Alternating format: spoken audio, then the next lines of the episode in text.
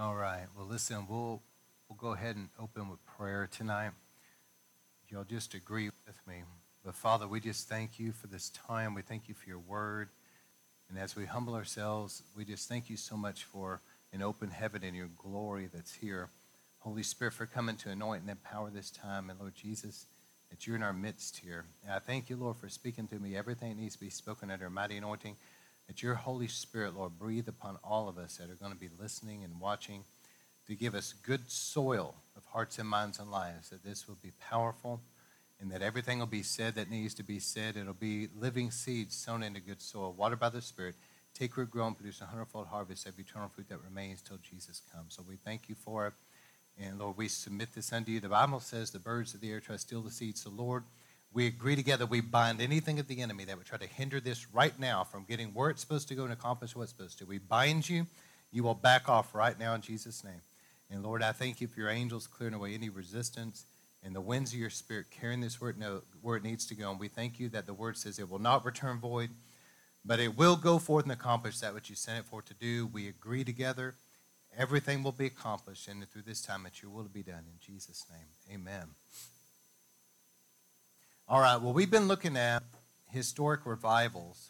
If you haven't heard all these, I encourage you to go back. We looked at the Reformation, and then I looked at the life of um, Wesley, and then we looked at the life of Whitefield last week.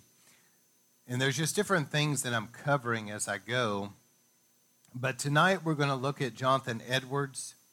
We're still on the awakening, specifically in the mid 1700s. And so during this time, there was a lot that was going on. And I'm just going to dive into this. This isn't going to be like an extremely long word or anything, but I really want you to take home from this something of great significance that it's not about charismatic personalities and all the things that people tend to make it. We, we really need the anointing because the anointing is what is going to make the difference, okay? So I'm going to, to show you this in the life of Jonathan Edwards. So I'm going to open with this Isaiah 64, verse 1. I love this scripture.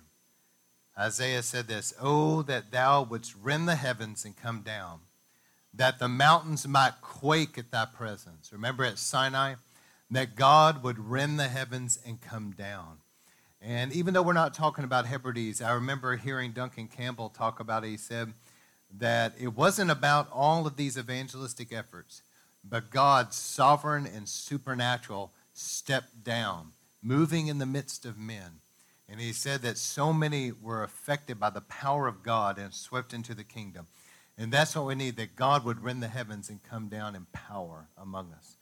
So, the mid 1700s, the Moravians devoted themselves to deep intercession and because of the prayers of the Moravians, remember 24 7, this was going on oh, about 100 years actually, the heavens opened up and God raised up people. God began to answer their prayers and he began to raise up people. Like last week with Whitefield, whose family owned a tavern and he was he grew up in so much sin, but God raised him up and anointed him mightily. And he raised up the Wesley brothers. They grew up quite different. They grew up in a preacher's home, and it was a time of great persecution. But God raised up these men to be instruments of evangelism.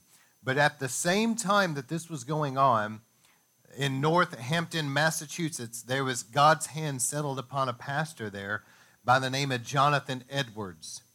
Now, he was a brilliant man that studied around 13 hours a day he inherited his father's church, which he described as being very spiritually dead, like dry bones, okay? He later became the president of Princeton. His eyesight was so bad that he would have to hold a manuscript like this right up to his face to be able to read it. And then he would read or preach in a monotone voice. So I'm going to get to this in a moment, but the effect God gave Jonathan Edwards the sermon, Sinners in the Hands of an Angry God, but the effect of it was so incredibly powerful. It just broke something open. Let me read a little bit about that, and then I'm going to talk about the anointing. But this sermon, which has been much maligned, it was literally a part of our American history, still referred to in many schools today. Just a few years ago, a high school student was telling me that they talked about that um, sermon in his class, and he presented to, to me a little bit in a negative connotation. I said, Well, wait a second. You're getting that garbage from your teacher. I said, That wasn't, that was a powerful move of God. And I started talking about what God was doing. He was like, Wow, that was powerful. You see, Satan wants to come against stuff like, anyway, this was not, it, the effect of this sermon was not, the sermon itself was not Jonathan Edwards' typical sermons, by the way. But he was moved on by the Holy Spirit and he penned it and read the message to the people. But this sermon was very rough. It stated things like the God who dreadfully abhors you, who dangles you over the precipice of hell, much like one who would dangle a spider over a flame. The incredible results of that day were much more answers to prayer as God released his power than due to the content of the sermon. The sermon itself was really, it was rough, it was hard, but the effect of it was so powerful. People began to scream aloud. They clutched the back of pews and pillars of the church, lest the ground open up beneath them and swallow them alive into hell. People, much like many places in America right now, were lost, but they attended church for the social and the political membership that it conferred the pulpits likewise. Edwards wrote concerning this time in history it seemed to be a time of extraordinary dullness in religion. Licentiousness prevailed among the youth of the town. And so let me say that again. It was dullness of religion. People were just going to church because of the social status. It was just a social club, just like you see a lot of today. And again, he said licentiousness uh, prevailed among the youth. There was sexual immorality. He talked about how the kids ignored their parents and walked the streets partying all night. There's a man named Harold Fisher, a revival researcher, wrote that Edwards Town was actually mild compared to the sins of the rest of New England. When two young people, though, died unexpectedly, at that time, Edwards' sermon started to get through to the people by December of 1734, about a half dozen of the congregation truly got saved.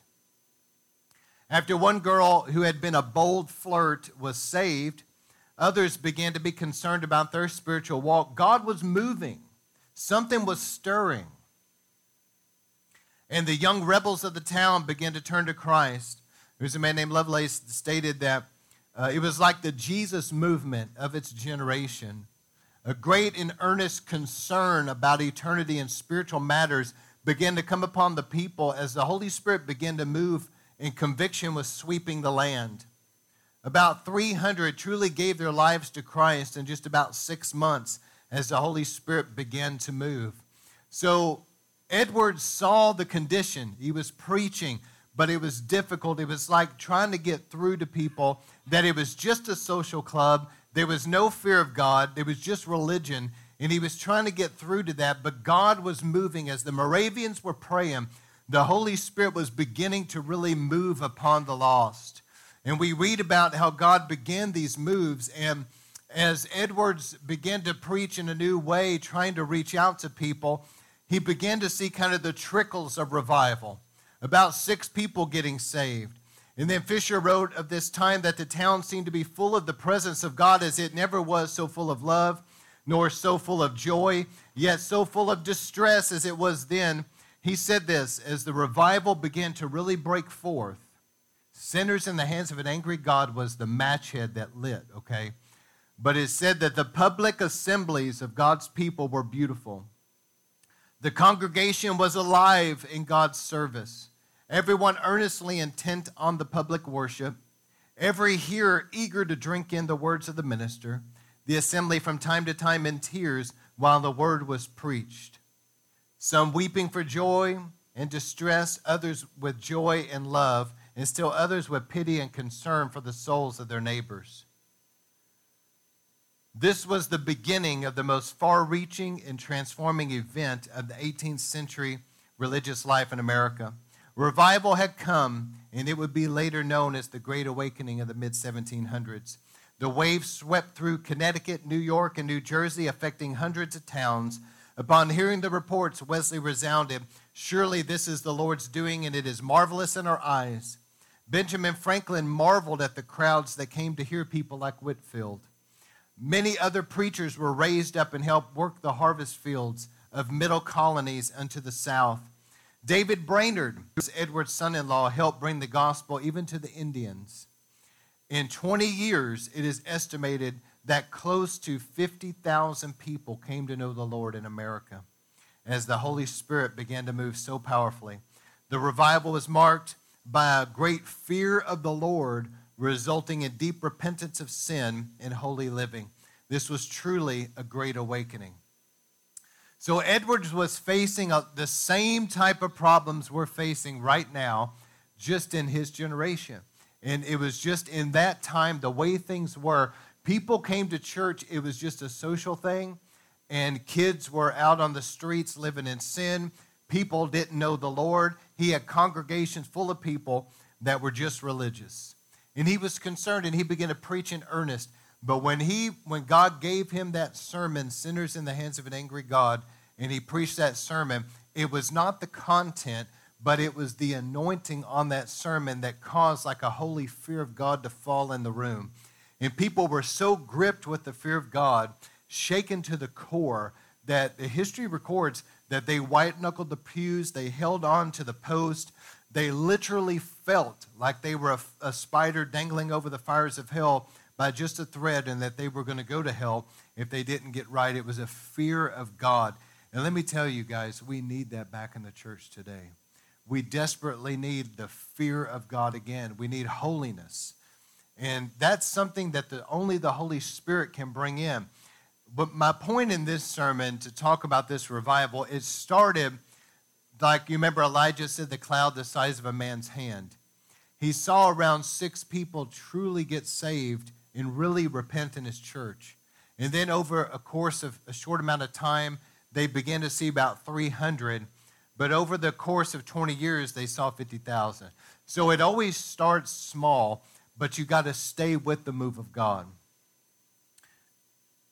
Now, Edwards was not somebody that was a great preacher. He would just preach real monotone. And like I said, he would write things out. His head would be down because of his eyesight, and he would just simply read in a monotone voice like a school teacher. And so the fact that that sermon had the effect that it did, and that God began to move so mightily in that church, shows the importance of the anointing of the Holy Spirit because there's no way that it was him. Here's the danger there's so many other things that people are depending on out there.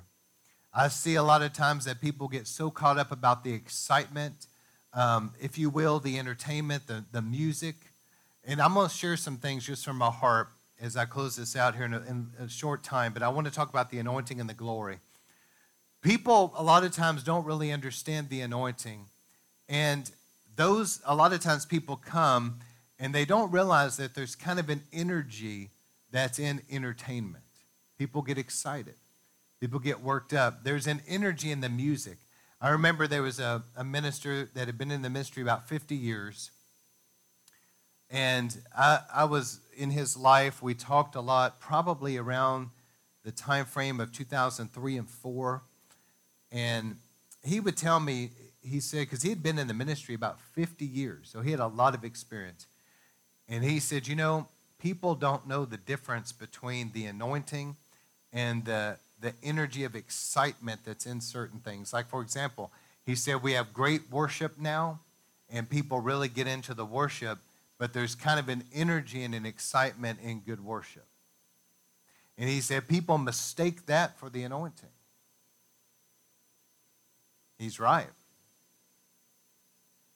There can be an excitement. People, people learn how to become great preachers. They learn how to work a crowd. Stand up, lift your hands, shout, come on, and they learn how to do that. They learn how to get everybody excited and whipped up, and everybody's just, uh, it's all an emotional thing, though. And if you're not careful, it can become something that's empty. And people get really excited, they get really emotionally stirred, and that's the end of it. But see, when the anointing really is moving, You don't need all of the hype because the Holy Spirit is going to move into the deep places in people. And He's going to bring the deep change that needs to be brought. And I've coined the phrase see, a lot of times people don't really understand biblically what witchcraft is in the Bible. You start talking about this, they think of like Wizard of Oz. You have the pointy hat, big old crooked nose, somebody stirring a cauldron, all that. Look, there may be some weirdos out there that are like that, but witchcraft, as far as the Bible is concerned, has to do with control. It also has to do with illegitimate authority. And a lot of times when people really don't have the anointing that they need to have, have a strong anointing on their life, then they have to result in using forms of manipulation and control, hyped up things, trying to work a crowd. Uh, they'll result, it'll result in all these other, like a program being put on, and all this other stuff that gets people so excited and worked up and they think it's so great and there's some good things in it. But at the end of the day, I'll give you examples. How many times, those of you that's been saved for any amount of time and you've lived here with me in Dallas, you've seen over and over and over so many different things come through here that was good and it was exciting and it got people really worked up and really excited about this, that, and the other. But once the, it left town, everything kind of went back like it was with very little change. You know what I'm talking about. You've seen it over and over and over again. That's the difference between things being excited and worked up and getting people rallied as opposed to a genuine move of the Holy Spirit. And if we're not careful, we can begin to result in, in being not meaning to, but there can be like a religious witchcraft. There can be a charismatic witchcraft. What do I mean by charismatic? Well, uh, people that have uh, a lot of times i'm saying this in love and i'm trying to be really careful but there's there's people that may be nice looking and they got really good personalities and they're funny and they're great preachers and all this and they're charismatic and that's basically what it is and it, they know how to get people to follow them and get all excited about this that and the other but that's all it is See, what I took away from Jonathan Edwards was this you got somebody that there was nothing about him in the flesh.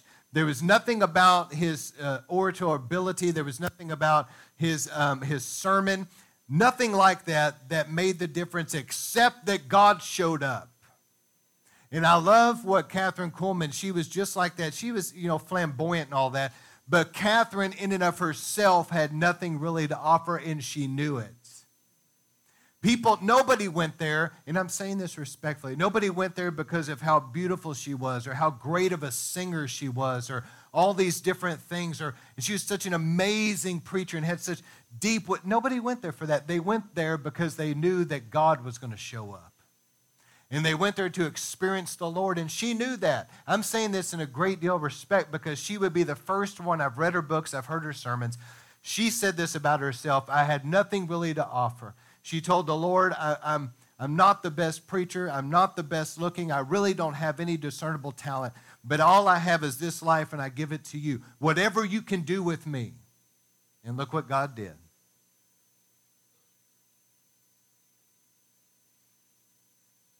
So, if we're not careful, we can look to all these other things to draw crowds and get people all hyped up and excited and all this. That's why a lot of times many people come through those type of things and they're excited for a time, but they fall away because they really weren't truly changed. Now, I love Steve Hill used to say this a lot, and I agree with it. People need an encounter with Jesus Christ. You remember how Saul of Tarsus was? He was, he was so religious, zealous. But once he had an encounter with Jesus, he was never the same.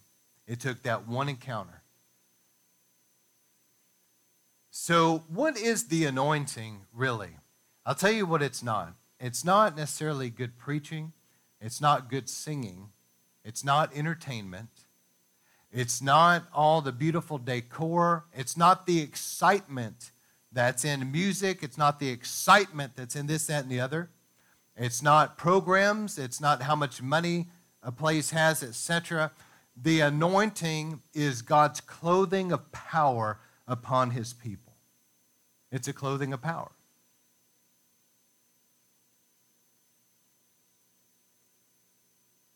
And that clothing of power enables us to do what Jesus did in the earth. He said, As I'm sent, I'm sending you. He even said, Greater work shall you do because I go to the Father. Now, Matthew 3:11, it's interesting when, when John was asked about Jesus, you know, John said, Behold the Lamb of God. But what did John the Baptist say about Jesus really? He said this.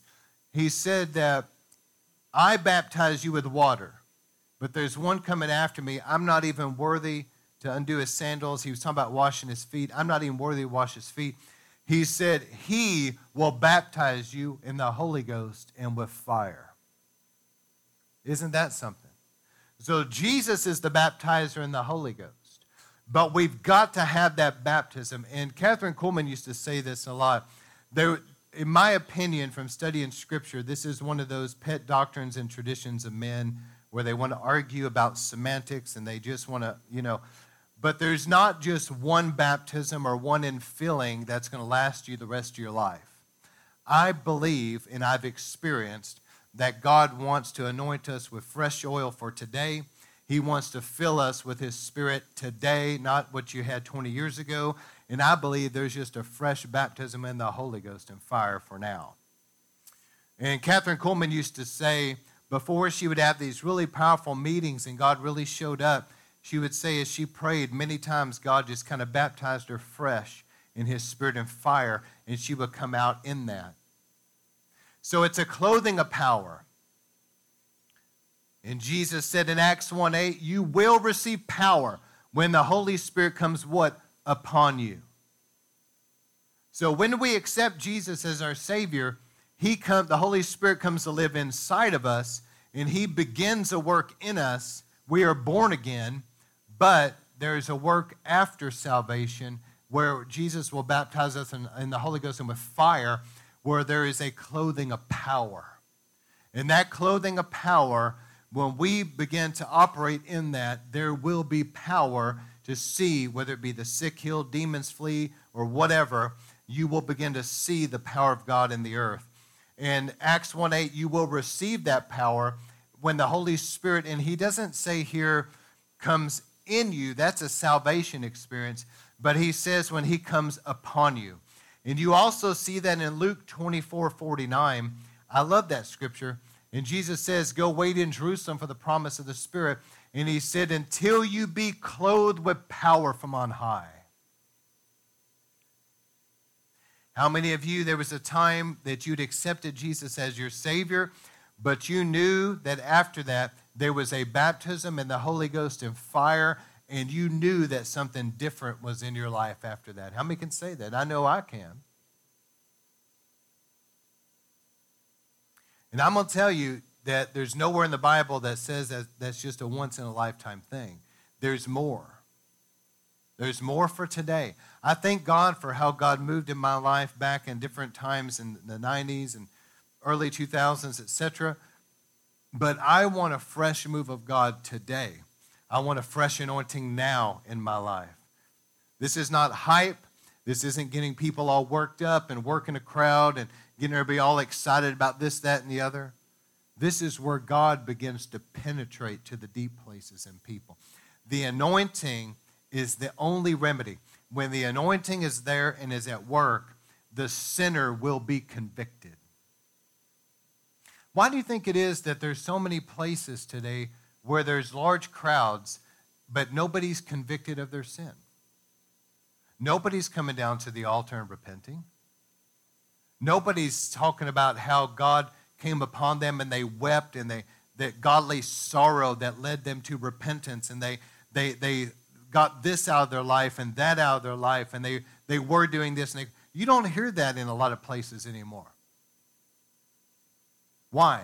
Because it's become about all the other things the decor, the programs, the social club, all the other things. That's what it's about. And that's what people are coming for. And I guarantee you that if the Holy Spirit really moved in there in power, that it would cause a great divide. There would be a group of people that would respond and they would really repent and get saved and they, they would totally change. The Holy Spirit would transform them. But there would be a group of people that would exit out the back door.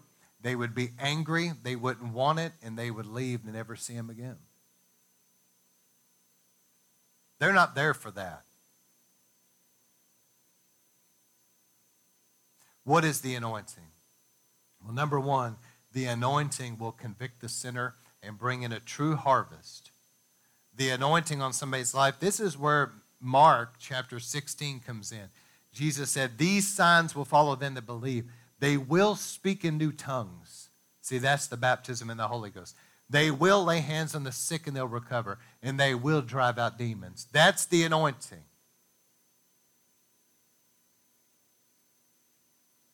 And so we talk about the anointing, but what's the glory? The glory is God's manifest presence that comes into a place, into a person's life. And it seems like that the priesthood was anointed so that they could go into the glory. And so, with that said, it seems like God will anoint us, and then we will begin to move into dimensions of His glory.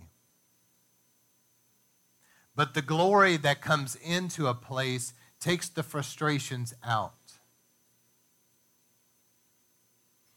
The glory that comes in, many times just the glory itself, will cause a comfort, will cause healing in people, will cause healing in relationships, and will cause the demonic to be kind of tormented, if you will, and cry out. But the glory, that manifest presence coming in, will take away so many frustrations. Now, that's what they experienced at Azusa Street. If you read about the Azusa Street revival, the glory of God came in, and people were being baptized in the Holy Spirit, but because of the glory that was there so thick, there was tremendous healings and miracles that were reported there. There were so many, you should read about them. That was what one of the things that really marked Azusa Street. The first thing would be the baptism of Holy Spirit in tongues, but the second thing would be the healings and miracles. They were remarkable. The signs and wonders that were there. There was reports of fire over the building. There was many reports of people that there was a tangible glory cloud in the meeting pretty much on a regular basis. As they really worshiped and got in the spirit, you could see a haze in the room. And they, there was tremendous miracles where people would come in with, with something on their skin that would just fall off on the ground. They, they would have tumors disappear, all kinds of things just disappear. People, uh, vision restored, radical miracles to the degree that one man was missing an arm and it grew back in full view of those that were there. But this is because of the glory being in the midst. Now, what is an open heaven? Jesus said in John 1:51, You'll see the heavens open over me and the angels ascending and descending upon me. In open heaven, Satan wants to brass the heavens over a, region. We're here in Dallas. There's principalities and powers that want to lock things up overhead. But persistent prayer and fasting and deep repentance in this area will pierce the heavens open and clear the darkness back. It has to part to the left and to the right, and it will create an open heaven where the glory of God can come in because that open heaven, angels ascend and descend. It's an awesome thing. But all of this is going to be rooted in the fact that God's people are people of prayer. I don't believe this just happens. Uh, every revival that I've studied, prayer is the key. And even in this first great awakening, you see the prayers of the Moravians. And because of their prayers, the heavens began to be open. The Holy Spirit began to move. God came mightily upon certain people and clothed them with power. The glory came into locations, and we see the result of it, but it was prayer that brought it about. And in this first great awakening in our nation, we desperately needed it. It was a time of dead religion. Many knew about the Lord, but they didn't know him. And as the Holy Spirit began to move, and it was like the catalyst, you know, there's a fullness of time, It was like when Jonathan Edwards preached Sinners in the Hands of an Angry God, something lit right then and it just released. And people began to get saved. It began to, the Holy Spirit began to move in the community. And then pretty soon the Holy Spirit was going to different towns. The Holy Spirit began to sweep through different states up in New England and, and down south. And more and more laborers were being raised up until thousands upon thousands upon thousands came to know the Lord. That God might do it again. We desperately need a move of God in our time, but it's not going to be a bunch of hype that's going to get the job done. It's going to have to be a powerful moving of the Holy Spirit, the anointing, the conviction of the Holy Spirit. As something that only God can do.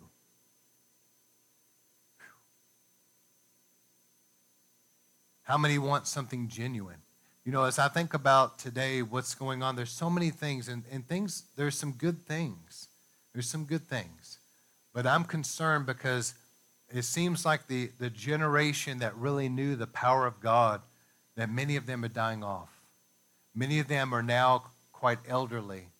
And we're seeing a younger generation coming up that really doesn't know that. And we need that because it's the experience of a genuine move of God that ruins people for the rest of their life. They'll never be content after that with church as usual. They'll always be hungry for more.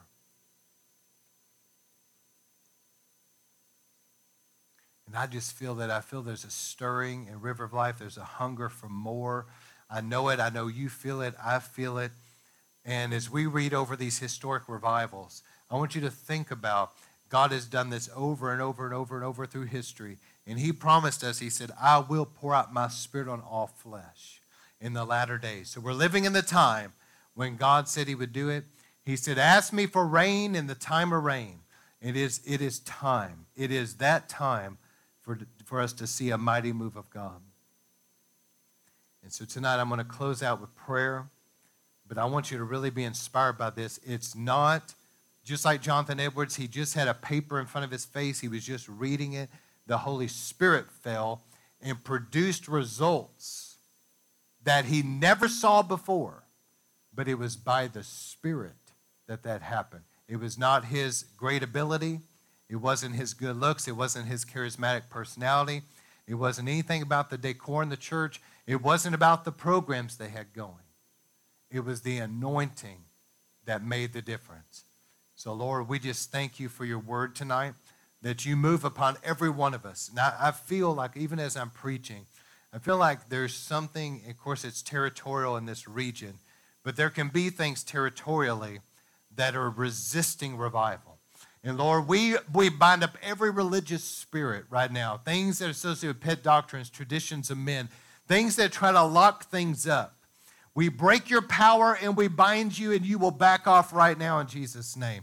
Lord, we apply the blood over the harvest you have for us. We bind the enemy. You will release that harvest now in Jesus' name.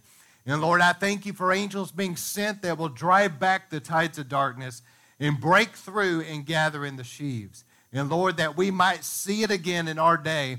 As we've read about last week, the scripture, renew them in our day, Lord. That, that you would rend the heavens and you would come down. Lord, we ask you, sovereign and supernatural Lord, that you would anoint us like never before. Let the heavens open. Let your glory come down. Let there be such a move of the Holy Spirit that the, the worst of sinners are saved. I mean, a deep conviction of the Holy Spirit, what will penetrate. Lord, let it come. And Lord, I'm talking a move of God that will not only save the lost, but deeply sanctify your people, a bride ready to meet you in the air. Wise virgins with extra oil. Lord, do it again in our day. Breakthrough in Jesus' name. We believe it. We expect it. We're hungry. And we thank you for it now in the mighty name of Jesus. Amen and amen.